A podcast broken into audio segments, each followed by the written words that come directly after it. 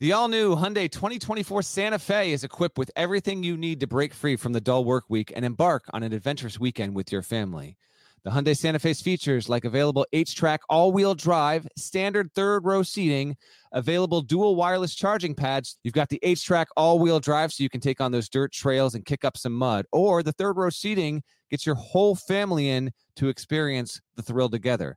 The dual wireless charging pads make sure that no one gets stuck in the great outdoors with a dead cell phone. Think about those adventurous activities you can do, like me taking a ski trip up with the family, maybe going on a camping expedition, anything and everything. Learn more about the all new Hyundai Santa Fe at HyundaiUSA.com. Call 562 314 4603 for complete details. Hey there, it's Kyle Boone, aka Strong Jaw, aka staff writer at CBS Sports. Welcome to the Eye on College Basketball YouTube channel. We've got a special show for you guys today as we turn our eyes from the college season to the NBA draft season. David Cobb is here. David Cobb, how you doing, man? Hey, KB, I'm doing okay. Uh, excited to do a little uh, mock draft with you here. Absolutely. I'm, I'm very pumped about this. So, we have been exchanging emails the last few days. We are going to do an entire first round NBA mock draft live on the YouTube channel today. That's right, all 30 picks. We're going to alternate picks. We're going to each assume the role as NBA GM of each respective team. Now, obviously, the draft order is not solidified yet. 15 to 30 is but the lottery is not. We still have yet to do the lottery. So, uh, for those we've used Sportsline projections to formulate the the lottery order, um, and we're just going to go alternate pick by pick. I'm gonna I'm gonna take the first pick, and uh, we'll just go one through thirty here. Uh, before we make our picks, by the way, if you're not already subscribed to the YouTube channel, please subscribe to the YouTube channel. Will make Nada happy. Will make me happy. Uh, tap that bell. That way you are alerted to when we go live and you'll get all the latest episodes as as they go into the into the uh, channel here. So uh, leave us some nice comments, helps others find us, makes our bosses happy. We like that. Okay, let's get started here. I'm on the clock at number one, picking for the Houston Rockets, and with the first pick in this 2022 NBA draft, I'm to take Chet Holmgren, the center from Gonzaga. Look, I think I think Houston has something very real, obviously, with Jalen Green, and, and I really like Alperen Sengun. Uh, but I think Chet would be kind of a missing piece here. So you have to take a huge swing with the seven footer out of Gonzaga. He's an elite defender, really good shot blocker, one of the most unique prospects that I've ever seen personally. Uh, was top 10 in block rate last season as a true freshman at Gonzaga. Uh, you want to take big swings here with with your with your top picks. Obviously, you're you're picking at the top for a reason. Houston is not a good team at, at present. I'm a little bit concerned about Chet Holmgren at at number one just because he's seven foot and he's like 112 pounds, right? He's super skinny. He looks hey, like a gazelle. We, are you ready for him to miss 25 games or more, uh, probably multiple times within the first five or six years of his career? Are you ready for that? I, I don't know. I think I'm ready for it. I, I'm just willing to take the bet that Look, I have Jaden Ivey number one personally. I would take him number one, but if you're Houston, right? Like to me, you want to take the biggest swing. I love Jaden Ivey. I I stand at the Jaden Ivey altar, but I do believe that J, uh, Chet Holmgren is the biggest swing you can possibly take in this draft, and so that's why Houston GM. I'm taking him with the first pick. Yeah, that's fair. I just pointed this out in my mock draft the other day that a couple of the comps for Chet Holmgren, Kristaps Porzingis and Jaren Jackson Jr. both dealt with pretty serious knee injuries before age 24. And in both cases, those injuries kept them out for extended periods of time. And we'll see how they hold up long term. Being seven foot and doing it all is really cool it works well in a video game, but the reality is that seven foot bodies doing what some of these guys can do athletically, it's a lot to ask for over an 82 game season. So th- that's my long term reservation there. But you took him off the board. You didn't even give me the choice to pass up on him. Uh, yep. So with my, with the number two pick in this case, uh, it's for the Rockets. Uh, actually, is it for the Rockets or is it for the Magic? It's for the, for the Orlando Magic. That's right. Okay. All right. So I, I really wasn't even looking at, at, at roster, at, at, cap sheets, at yep. you know long term projections for a franchise because, like you said, the draft order isn't set yet. So it's not so much of like, oh, he's this guy's got to go to Orlando as it is. I think he's the sa- safest bet in the high end of this lottery, and that's Paolo Banchero. And if yep. you read my mock draft that published on Monday, it, it was a no brainer that this would be who I would pick at number two because I had him at number one overall in my mock. And it's not because I think that oh he's definitely the guy with the highest upside in this draft class. I just think he's the safest bet, the lowest or the uh, the highest floor uh, because I think the floor for Paolo Banchero is as an NBA starter, and I think that's what he could be almost day one, uh, which is you know crazy for a guy who's who's still 19 years old. And so you know, uh, is he is the three point shot as alluring as what Jabari Smith provides? No. Is the rim protection as appealing as what Chet Holmgren might bring? Uh, no, it's not. But uh, I just think he's a safer bet bet because of how well built he is, because of how versatile he already is defensively, and I just think he's going to be durable because you're just going to have to pack so much weight onto Chet Holmgren and so much muscle for him and Jabari that Paolo he feels safer to me. And I don't know how much GMs prioritize safety, uh, but if you're a franchise that is not in the mood for a huge risk, Paolo's a great choice. So that's why I picked him at number two. Yeah, I like it. And you're going the anti Martin Brundle here by identifying Paolo Banchero as Paolo Banchero early and not Patrick Mahomes. Absolutely love it. I do feel like Orlando has been prone in past years to just take biggest possible swings possible, right? Like Jonathan Isaac was was a huge swing. They had um, uh, Mo Bamba, who you know was basically drafted because he was like seven foot plus and had a crazy wingspan. They're willing to take risks, uh, but that franchise is at an interesting point where they've taken Jalen Suggs, they've taken Cole Anthony, they've got some interesting pieces. So I like the Paolo Banchero pick. Uh, offensively, that team would be super duper fun to watch. Uh, I'm on the clock here at number three for the Detroit Pistons. You know who I'm going to take. It's it's my it's my large adult son, Jaden Ivey. Look, I, I, get him at number three. I'm super excited about it, and I get him to pair next to Cade Cade Cunningham, my other large adult son. Ivey is an elite athlete, um, incredible burst, can can pressure the rim at will. He needs to obviously develop in a few areas. That's why I I think he's not a consensus number one, and he may not even be a consensus top three pick in this draft.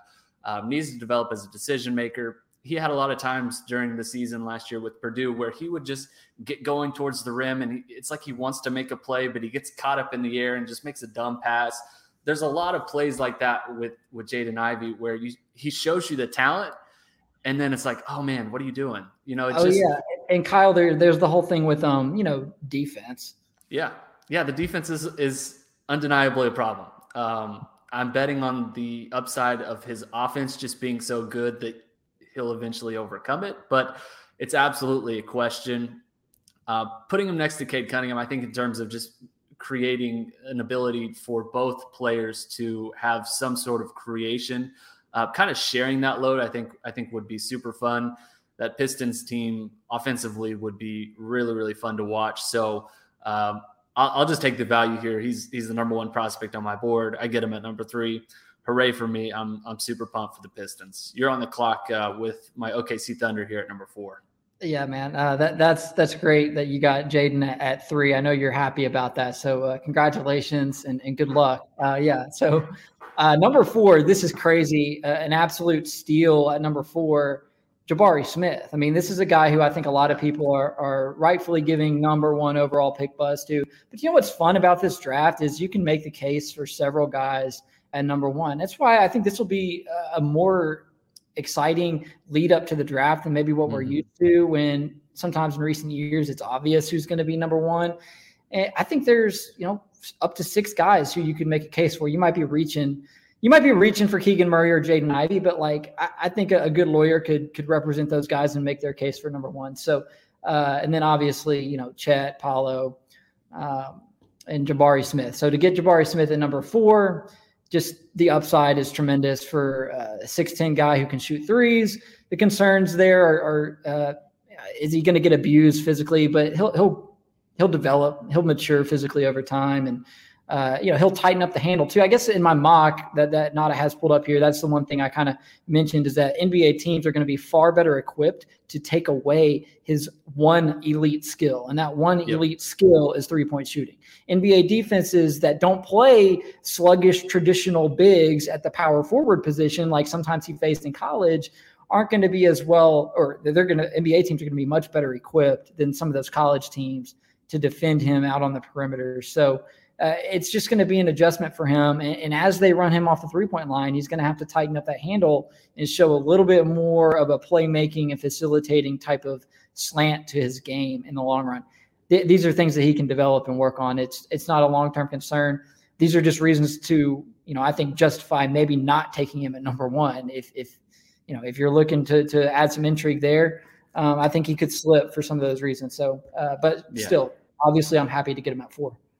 And honestly, I think Jabari maybe showed the most promise in terms of development as a college prospect among any of these top four this past season. Because um, clearly, like he was, he was an elite shooter. That's why he's going to be, be drafted. He has an elite skill set as a, as a shooter and and has good range. But like some of the stuff he showed off the bounce, I think is pretty promising, and I think it translates to the NBA. Like he's not going to be a primary creator or anything. He's not going to be running your offense or initiating your offense, but I mean, just like the the fluidity with which he plays, the shooting, the size, um, the positional versatility, really like that at number four.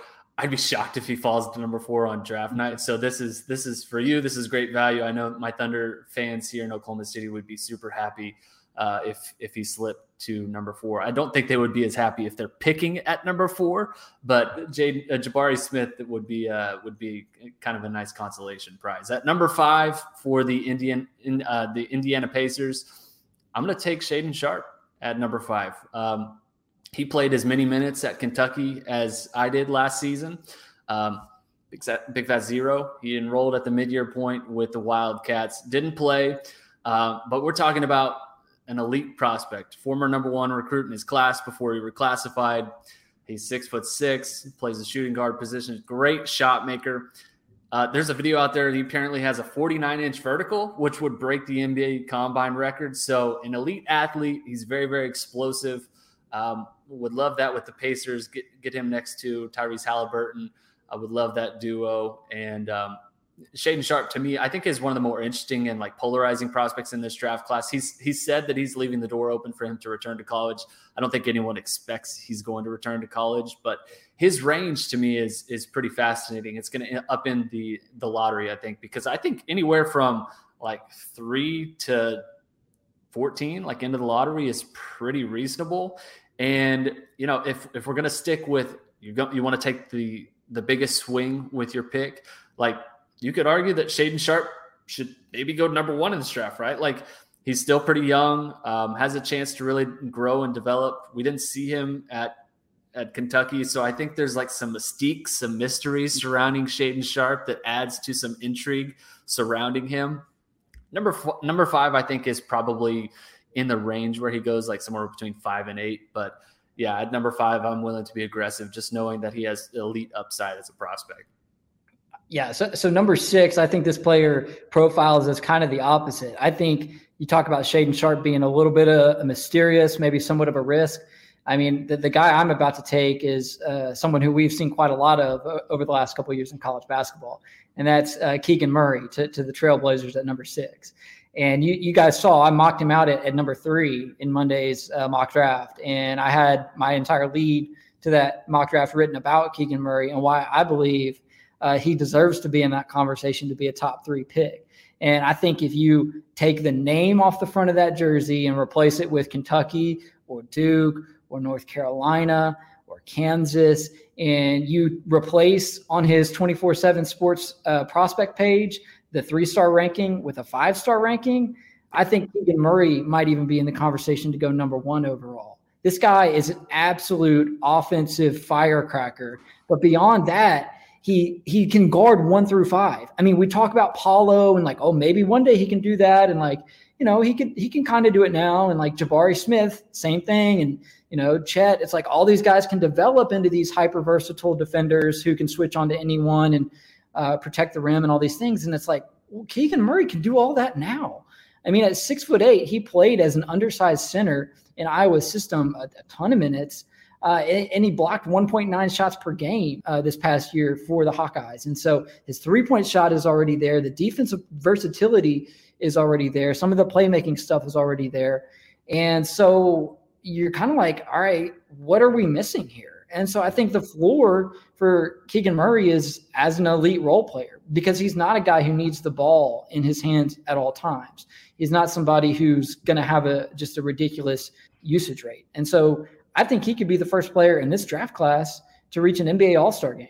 He'll be 22 when the season starts. Maybe that's a red flag for some people. But as somebody who is used to cover the Grizzlies and, and still follows them pretty closely, let me just tell you for a second there should be no shame or no fear in drafting a guy who um, is, oh, the older prospect or like, oh, maybe his arms are too short. Like, I get all that. But at the same time, look, the Grizzlies got Desmond Bane at you know in the 20s a couple years ago. He's, 20s, he's turned yeah. out to be yeah, he's turned out to be an elite shooting guard. He's he's going to be an all-star. And then, you know, you look at the same thing with Brandon Clarke. And a lot of teams passed on him a, few years back for for no good reason other than that, you know, his arms were too short. Like T-Rex arms, break. Yeah. yeah, the dude can play ball, right? Like, you know, I mean, uh, people might have said that your your jaw was too strong, Kyle, but you know, you your wife still married you anyway, and, and you know, you, you, obviously you guys are doing great. So anyway, that's that's my spiel on Keegan Murray. I don't think he's too old, and and I think that if he'd played for another school or maybe been more um, known as a high school prospect, that he'd be in this conversation right now to go in the top three. So that's a long-winded spiel. I wrote about him.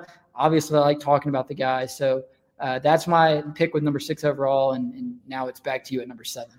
Yeah, I I don't hate it. I just don't love it. At number six, like again, going back to like draft philosophy, if you're the Portland Trailblazers, like you're you're kind of resetting as a franchise. Do you want someone who's going to be like a real good NBA player, or do you want someone who's like maybe an all star, like maybe elite? Like I think Keegan Murray will be a really good NBA player.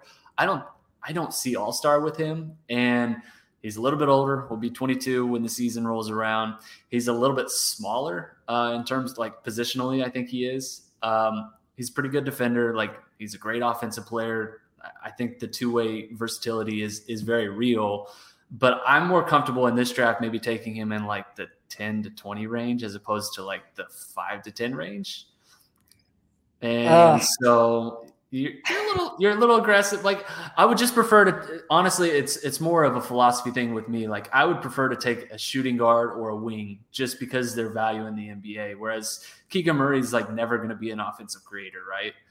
Ty ty washington who i'm going to take at number seven with the sacramento kings um, here to me represents like a bigger swing and to me someone who like you can help you can kind of build around. Keegan murray is a connector. He's a really good player uh, but I'm not I'm not taking him this high in this draft. I'm I'm fine with it. It's it's a floor versus upside swing, like that type of philosophical argument. Um, I can tell I've, I've already rattled your cages, Cobb, and I'm really sorry. Like, think about this, man. Think about the progression he made from freshman to sophomore year. No, I get it.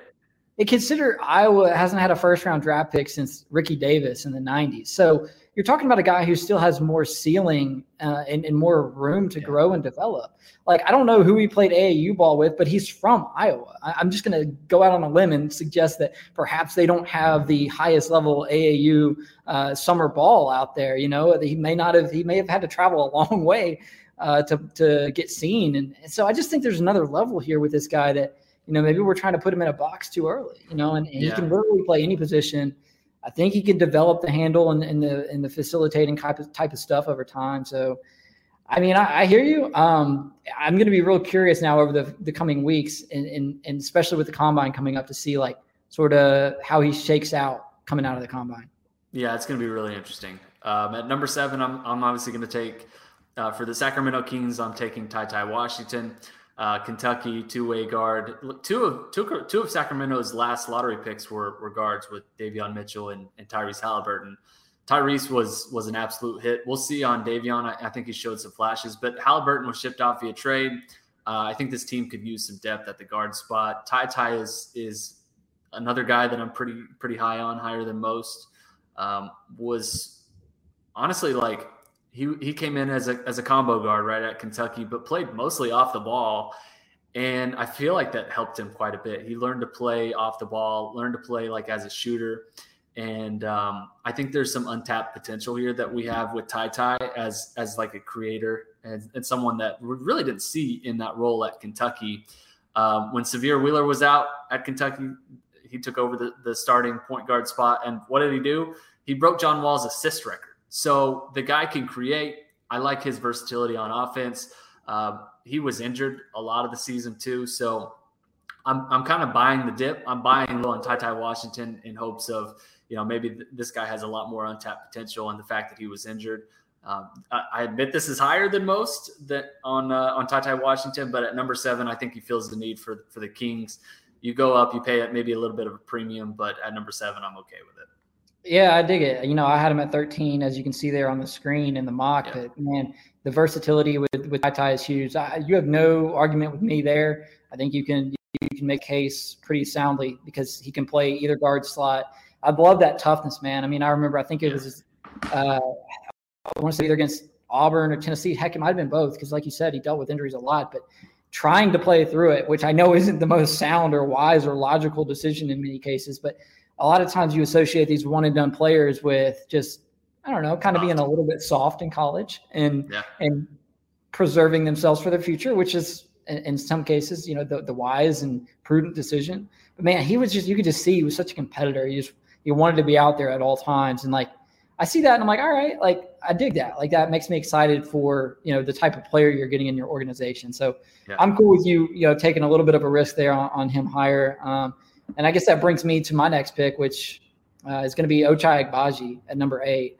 You know, pretty high for a four-year college guy, but obviously uh, he was phenomenal. He was the best player for the the national championship winning team which doesn't always mean a whole lot in terms of NBA translation. But I think in Agbaji's case, it's pretty clear that his game will translate uh, to a high level in the NBA. And given his age, his experience, and his skill set, you know, I can see him starting and playing a, pretty big role next year, maybe being a double digit scorer, maybe being somebody who gets in the mix for NBA all rookie type of honors. Because, yeah, he can develop and there will be a transition for him going to the next level. But at the same time, you know, this is a guy who I trust uh, you can plug and play to a certain extent in the NBA. He's a six-five wing with good three-point shooting and pretty good defensive versatility. So, yeah, I'm going with uh, with Agbaji for my next selection.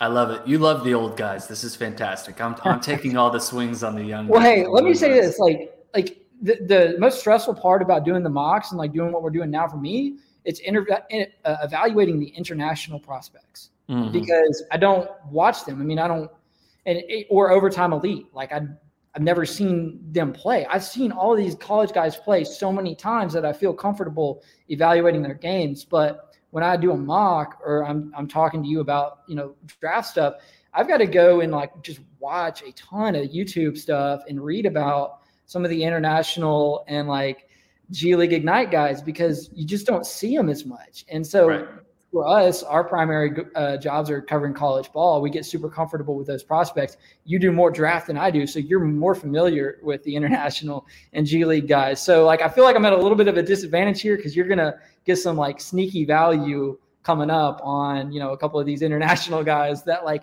I just don't feel as comfortable with because I haven't evaluated them, you know, like I would a college player who I've seen play, uh, you know, 25 times on TV or whatever. Yeah, yeah, no, I definitely have an advantage, and I am absolutely taking advantage of it. Uh, at at number nine for the San Antonio Spurs, I'm going to take AJ Griffin. Um, can't imagine a world, honestly, in which AJ Griffin falls to number nine, uh, but I will take it. I think the Spurs would happily take it. He shot nearly 50% from three last season. Just a just a powerful athlete, just very explosive, six foot six wing, uh, major defensive potential. Like started the season last year with Duke injured. He had a right knee injury. Took him some time to get going, but I think developed into uh, one of Duke's most interesting long term prospects. And at least at one point during the season, I was comfortable having the Paolo Banchero versus AJ Griffin discussion. I, I still, I think, would lean Paolo Banchero. Um, but I think there's a real argument to be made that AJ Griffin could go over Paolo Banchero, at least in terms of his long-term NBA upside. So um, I, I, I like him at number nine. I think he has all-star potential. Uh, the injury questions I think are very real, especially coming off the injury last year. But he was he was really good for Duke. I like his athleticism, the two way upside. Reminds me a little bit of Jimmy Butler, just tough, physical, like does it all. And uh, so at number nine for the Spurs, the team that is rebuilding, I will uh, I will take AJ Griffin from Duke. Are you looking for a new basketball shoe? If so, this is Gary Parrish here to tell you that the New Balance Two Way V4 features the groundbreaking use of fuel cell technology with fresh foam, creating the ultimate combination of rebound and cushioning. Every step feels explosive and dynamic, and the upper construction features a lightweight textile that's supportive and breathable. So whether you're hitting the clutch shot or locking down the opposition, the Two Way V4 gives you the tools to play at a high level. Learn more and purchase the two way at newbalance.com. Did you know that while over 60% of Americans dream of starting their own business, less than 20% of them take the first step? The reason? Building a business is tough. Tailor Brands is simplifying the business journey. From launching and managing to growing your business, Tailor Brands isn't just another tool, it's your online business partner from launch to success. With Tailor Brands, building your dream business becomes an effortless experience. Their comprehensive platform guides you through every step, ensuring you have everything you need in one place. From LLC formation to bookkeeping, invoicing to acquiring licenses and permits, and even setting up your bank account. Tailor Brands handles it all seamlessly. And our listeners will receive 35% off Tailor Brands LLC formation plans using our link, tailorbrands.com slash CBS Sports. That's T A I L O R B R A N D S dot com slash CBS Sports. So start your business journey today with Tailor Brands. I think it. He seems like a really good dude too. Like, and he's going to be a pro because you know, obviously, with his father being an NBA veteran and NBA coach, that AJ Griffin's going to understand the league and understand uh, what it's about, and that will ease the transition for sure. So that that's a good pick there. He could he could be a big winner, you know, from the combine. Not sure what all you know everyone's going to do at the combine, but like I could see him uh, standing out. And, and certainly once he gets into the interviews, I think he'll be somebody who blows teams away. So sure. I dig it. Nice pick there. Number nine. Uh, number 10, uh, I'm going Tari Eason. And I Whoa. think this, yeah, I know. I know. It might be a little high for some people. Uh, but you're talking about a uh, somebody who fits the mold, man. He's a modern four in the NBA, and like he can yeah. he can play defense, man. He's just tenacious, gritty.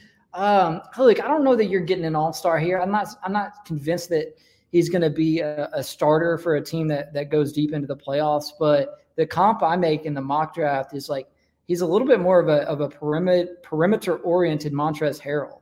So mm. both guys six eight, um, power forwards who just do the dirty work. Who guys who you want on your team who you probably hate if you're the opponent or the opponent's fan base. And so and and I say all that, and the guy averaged 17 points a game for for LSU. Yeah. So uh, clearly he can score, put the ball in the basket. He can shoot threes. Uh, I think he can play off the bounce a little bit more than than you might expect for somebody with that power forward label. So I think the defensive versatility is there. The ability to score at multiple levels is there. Um, you know, he's maybe not the most like refined or, or fundamentally sound player in the world. Uh, there's a reason he started out as an overlooked prospect at Cincinnati and uh, then transfers to LSU and just has a monster year. So more untapped potential, maybe even there. And and I, I like his game. And so this is high, I know, but but I'm going yeah. with Tari Eason at, at, number ten. Yeah, I, I like this pick. Um, it, it does feel like you're drafting him for defense and then just hoping that the offense comes around. Like he was productive at LSU, don't get me wrong, but I'm I'm not entirely sure all of it is going to translate. But uh, defensively, like if you can be a difference maker, um, we've seen guys like that in in the NBA make a name for themselves. You know, like Matisse Thybulle was he was okay on offense in college, but defensively he was just an absolute monster. He's a starter for the 76ers. That's uh, that's a similar path I think Tari Eason could carve out. At number 11, New York Knicks, I'm taking Johnny Davis. That's right, three level scorer, creator, strong defensive player brings versatility. He's tough. He's a winner.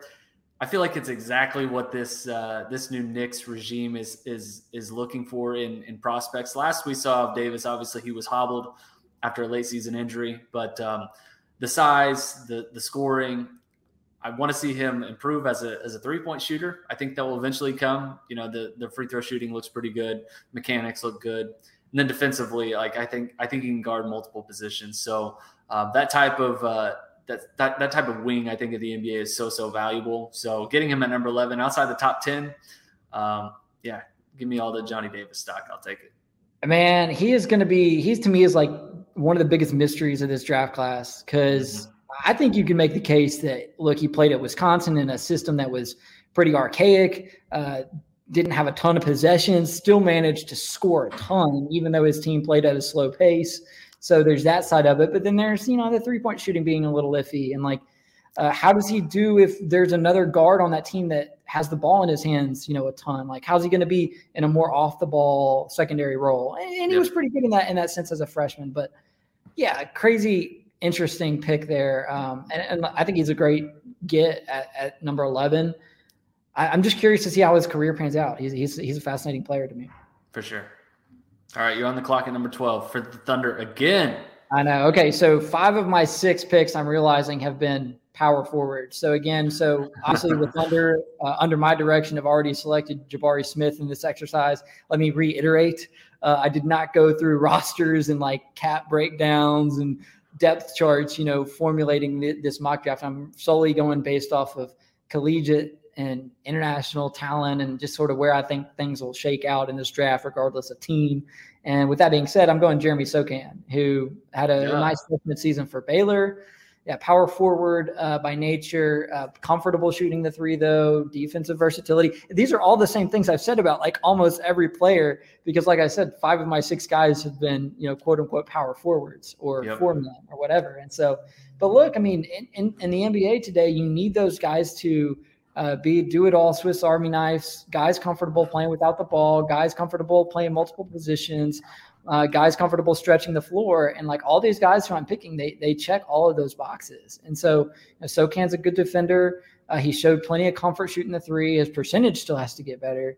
Uh, but man, he was an elite role player for Baylor. And if you can get an, an elite role play, role player in the NBA at number 12, like that's that's good value because once you get out of the top 10, you're not looking for a superstar anymore. If you get one, great, but like yeah, you can't true. you can't go in with those expectations once you get to this point in the draft. And so I think Jeremy Sochan over the long run in the NBA will be what he was at Baylor, which is a really helpful, useful uh, role player that you can go pretty far with.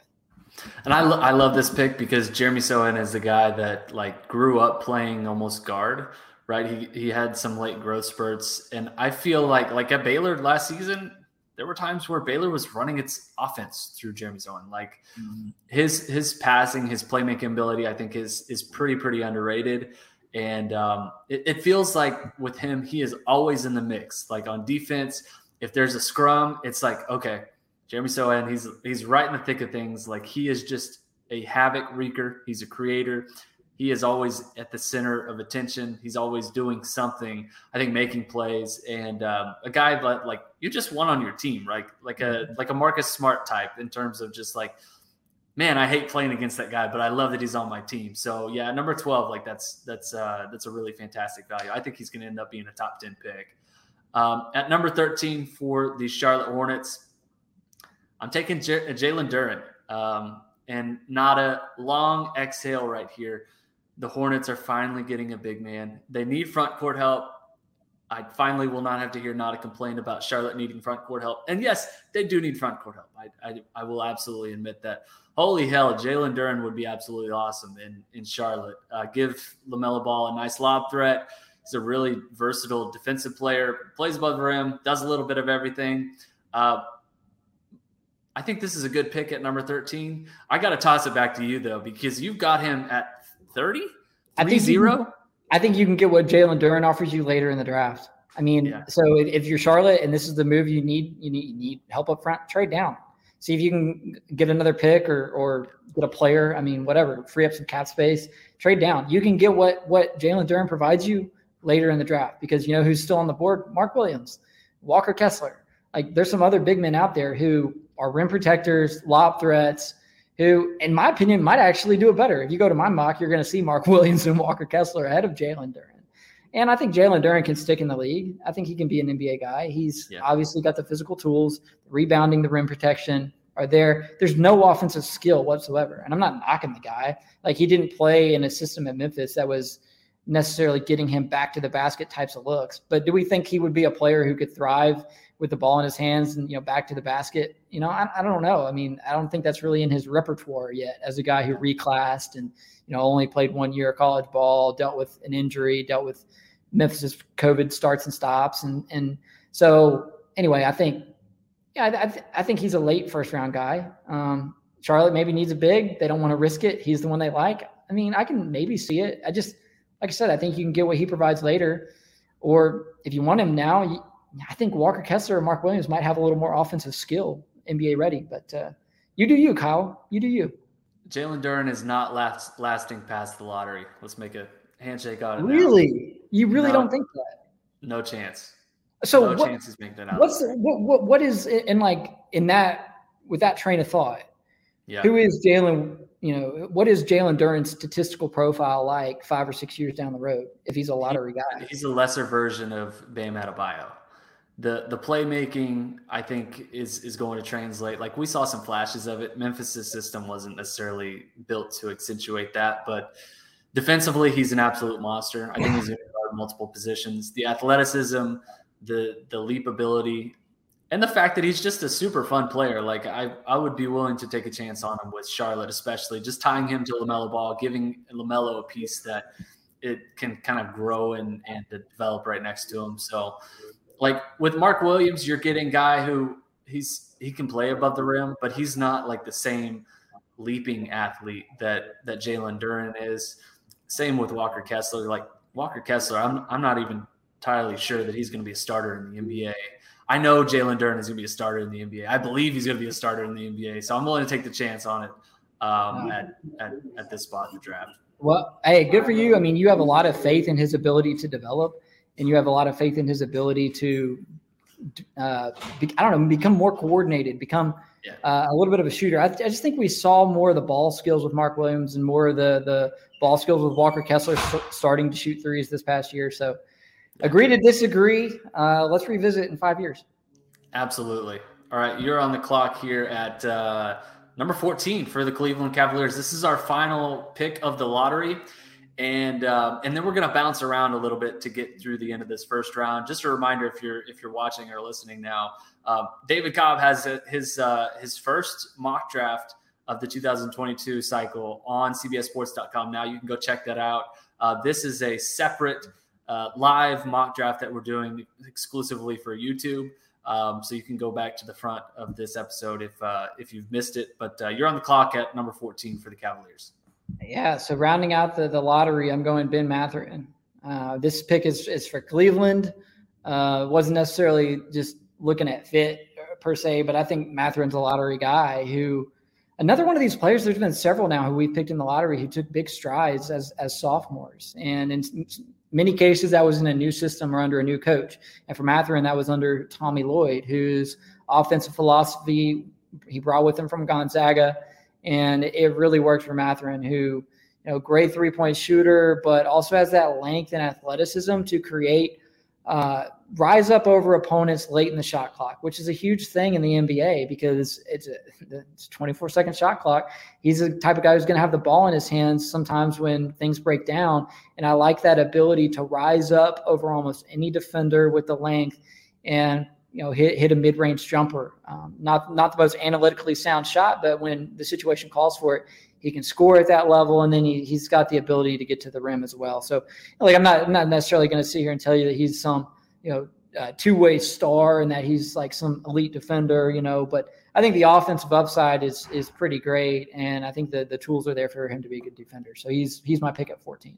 Yeah, I like it. Kind of a three and D type of player. Um, not necessarily a, a superstar, but really good, quick release, like going to play a role in the NBA, a guy that I think I'm comfortable playing off the ball and uh, feel pretty good about that, especially at number 14. Okay.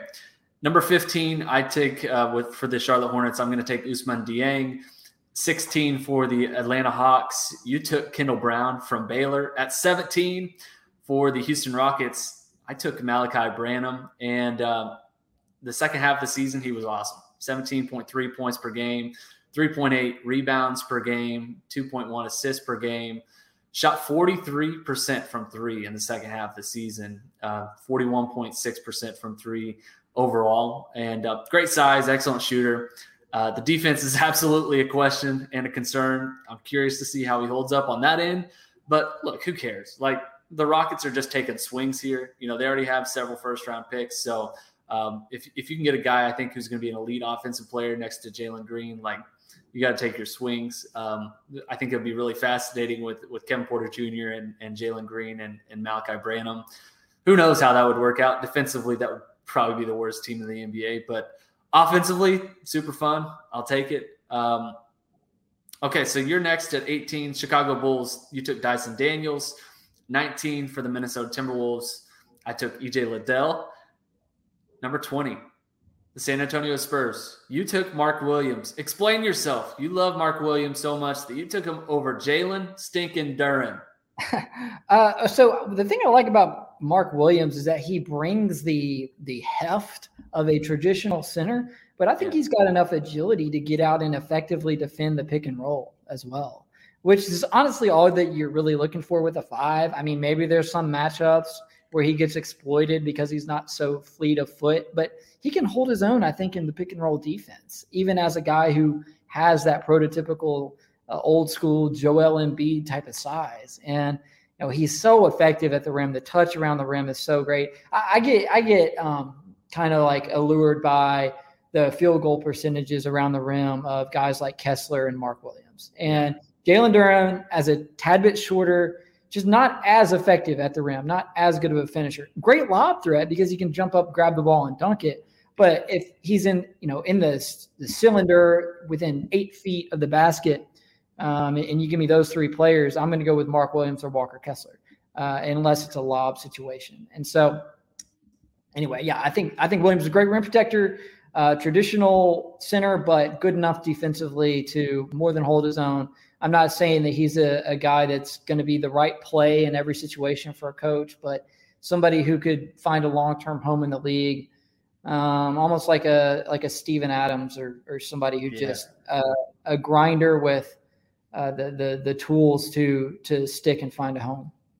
Yeah, I like that, and I think at number twenty, that's pretty good value. That's about where I had him, like before March, and I think clearly he helped his stock during March. So I think we could be talking about a guy who ends up going in the lottery. Um, I again, we're taking that bet. I think he goes behind Jalen Duren. Um, I think Duren ends up going higher than him in the lottery, but we'll see. Um, I, I, again, I'd be surprised if he goes outside of the lottery. Mark Williams, that is. Um, but this is like this is excellent value at number twenty. Um, at number twenty-one for the Denver Nuggets, I'm going to take Patrick Baldwin Jr. Very controversial pick. Um, yeah. Played in only 11 games with Milwaukee this past season. His dad was subsequently fired. Um, he was injured at the end of the season. His senior year of high school, he was injured, played only a few games, and um, had an ankle injury. So there's absolutely some injury concerns here. He has since entered the transfer portal and he's testing the NBA draft waters. We'll see if he comes back to school. My guess is he's gone. I think he's going to stay in the NBA draft. He was he was okay for Milwaukee, but he wasn't great. Like 12.1 points per game, shot 26.6% from three. But we're talking about a guy with elite upside, at least a, a very strong pedigree as a former number one recruit in his class, uh, finished as like a top 10 recruit in his class. Um, six foot nine, like a prototype shooter, willing to take the upside, the gamble on him. And it feels like in the past, these types of prospects are the are the ones that Denver's front office have taken swings on in the past. With you know Bol Bol, they took a swing on on Michael Porter Jr. That one. So um, at number twenty one, like you could do much worse uh, taking a gamble here. Yeah, I, um, I, dig it. If you've got some risk tolerance, and and you know they they the Nuggets should because they've got enough talent to where okay, if he works out, awesome. If he doesn't, yeah, whatever. Like so, unless you're trying to fill a position of immediate need, like why not take a shot? I, I, I, can dig that. I, I didn't have it Baldwin in my mock for many of the reasons you covered, but I, I don't I don't begrudge you for for taking him there. Yeah, if he falls out of the first round, Wouldn't be shocked at all. I, I'm curious to see kind of what teams find out when they dig into the medicals because, you know, maybe it's just two fluke injuries that he had in consecutive seasons with the ankle, but um, it, it feels a little bit like I kind of want to see it first. I'd prefer he come back to college. I'd prefer he kind of rebuild his stock. That doesn't seem likely. So um, I think his range in this in this draft could be anywhere from like 15 to 40, and, and nothing would surprise me. Uh, seems like a guy who, who might end up slipping on draft night. Uh, number 22 for the Memphis Grizzlies, you pick Nikola Jovic, not Nikola Jokic. Yeah, um, real quick, I dig the tape, man. One of these guys who I got to do my homework on. And when I did, I was like, okay, I can see it. Like his offensive game, like the moves, the smoothness, it looks NBA ready. So, like, I mean, I, I was blown away. And the numbers that he posted in the FIBA U19, playing against some really high level international competition. Yep. Very impressive. I'm not I'm not calling the guy the next Luka Doncic, but I'm saying that when you turn on the tape and watch him play, it's hard not to be impressed with the, with his offensive game. Yeah, the playmaking for his size is absolutely his his sales pitch. This is a guy who I had top I had top ten in the preseason. I'm not entirely sure that um, that he's going to go, you know, top 20, but this is like this is great range for him. Like anywhere from 20 to 30, I think is reasonable in this draft.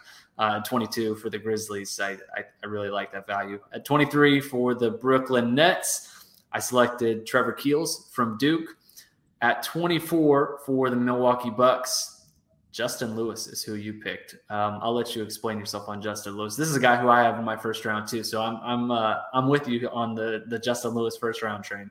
Hey, I love versatile power forwards. What can I tell yes. you? I didn't, yeah. I didn't even really think about it when we were doing it, but like, golly, clearly I have uh, a, a blind spot or a weakness for the modern versatile power forward. I mean, yeah, he was just super productive for Marquette this past year as a sophomore. Yep. Another one of these guys who took a huge leap from freshman to sophomore. And when I see that, I just can't help but wonder, like, man, surely some of these guys still have that next step when they get coached uh, by, by an NBA coach and and get those amount of reps in on a daily basis like you do in the NBA. It's just uh, for a guy who's shown the ability to have a, a higher ceiling year in and year out, like you, you, just start to wonder. And so the thing I love about Lewis is that the rebounding toughness is there, the defensive toughness is there. So I, it feels like sometimes with a versatile power forward, you, you sacrifice a little bit of the hard nosed edge and the physicality um, and whatnot. And I know the NBA is not as uh, gritty and, and hard nosed as it was 30 years ago, but like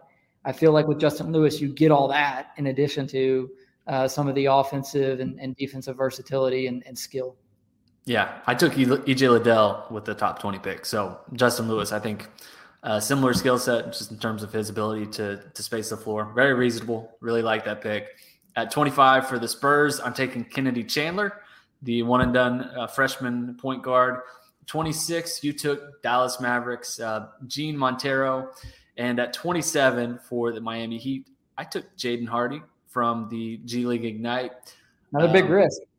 Yeah, it's it's it's kind of a swing. Again, there's a lot of these guys who I had in my top 10 in the preseason who have slipped for one reason or another.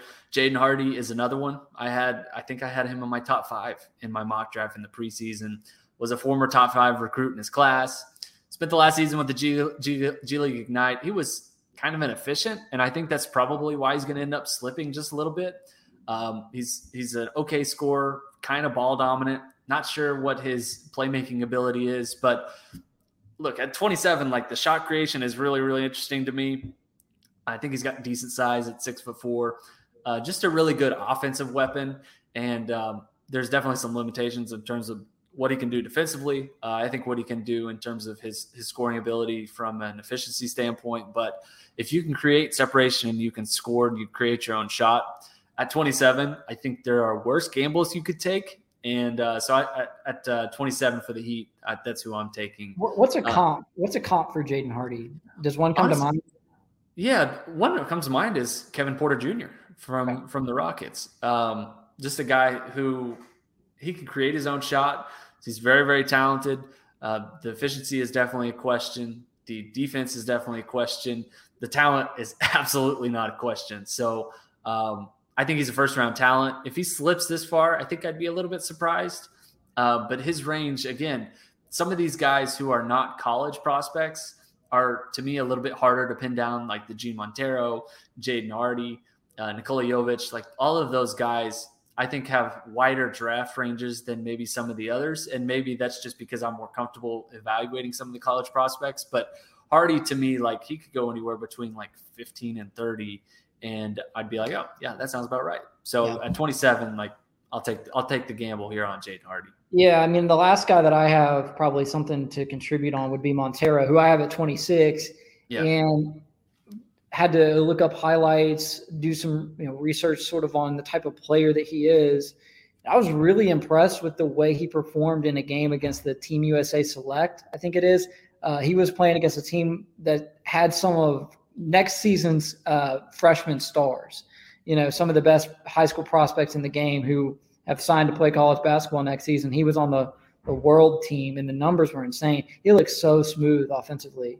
And maybe there's some long term defensive concerns there for a relatively undersized uh, point guard. I understand that you know the, the, value of a player with minimal defensive versatility is not going to be as high as somebody who's six foot seven and can guard all five positions. But I really like the the offensive upside with Montero, especially against some some guys who will certainly be NBA lottery picks in the near future. Um, in that game, he played against the USA Select Squad, you know, uh, very recently. It was about a month ago. So I uh, was really impressed with what I saw. It's, again, it's a small sample size. We're more comfortable with those college guys, but you know, this is why this is why NBA teams devote so many resources to scouting and evaluating uh, the international and non-traditional avenues because there's so much value to be had there. I mean, you look at the game now, and, and there's a just a huge number of guys who didn't come through the college system and were maybe undervalued as a result because uh, it's you know they're they're everywhere, and the the the teams that scout them well um, have a lot of success. And so, I mean, I think Montero could very easily, just from the the bits and pieces I've seen of his game, could go a lot higher than 26. And I wouldn't be at all surprised if he does because I've liked I've liked what I've seen from his game. Yep, for sure. Uh, Golden State Warriors at 28. You selected Blake Wesley from Notre Dame at 29 for the Memphis Grizzlies. I selected Kevin McCullar uh, from Texas Tech, um, a guy who I think is a sneaky first round prospect. We'll see if he comes back to college or stays in the draft. He's already said he's transferring. If he comes back to college, he's either going to go to Kansas or Gonzaga, or he's just going to stay in the NBA draft. Kind of a guy who I think fits what the Grizzlies like in terms of toughness, good defender, guy who has college experience, kind of a two-way guy. Um, was was a star for a Texas Tech team that had the number one defense in, in college basketball this last season. At number 30, this is our final pick of the mock draft. The Oklahoma City Thunder. You're again picking for the Thunder, and you're not picking a power forward. Hallelujah. Christian Braun, small forward. Yeah. yeah. a minor difference. Uh, but yeah, no. Uh, Braun, another guy with a decision to, to make. Yep, okay, sure. Baji, made the decision to go back to Kansas. Now he's probably going to go in the lottery. Christian Braun could make the same decision and get the same result. But frankly, I think he's NBA ready now. So I, I, yeah, I don't think it would be a poor choice if he decided to come out. Yeah, I like it. I like it. I like the size. The competitiveness is something that really stuck out to me when I was at the Final Four. You know, he's he's the guy who you're watching on the court, and he's you know he's he's talking his talk. He's walking his walk. Like he's the guy who is trash talking every single person he steps on the court with. So um, I like that aspect about him. Just his competitiveness, his fiery uh, skills. I think I think is really good. Um, the three point shooting, I think, is going to translate. He's he's pretty athletic too. Like good size, pretty athletic, can run the transition. Um, at 30, I think this is about where his range is. If he comes back to college, um, there's a chance he maybe improves his draft stock, but um, I, th- I, think more more than likely he, he stays in the NBA draft, and this is probably about where he's going to end up going. Um, okay, that's all for today's show. Thank you all for uh, for tuning in. Cobb, thank you so much for uh, for your time today. Uh, if you haven't already, please go to CBSSports.com. Check David Cobb's mock draft. You will not regret it, especially if you like Keegan Murray, and especially if you hate Jalen Duren. Um, be sure to subscribe to the Eye on College Basketball YouTube channel. And uh, thank you all for listening. We will catch you guys next time. Thank you, Tom.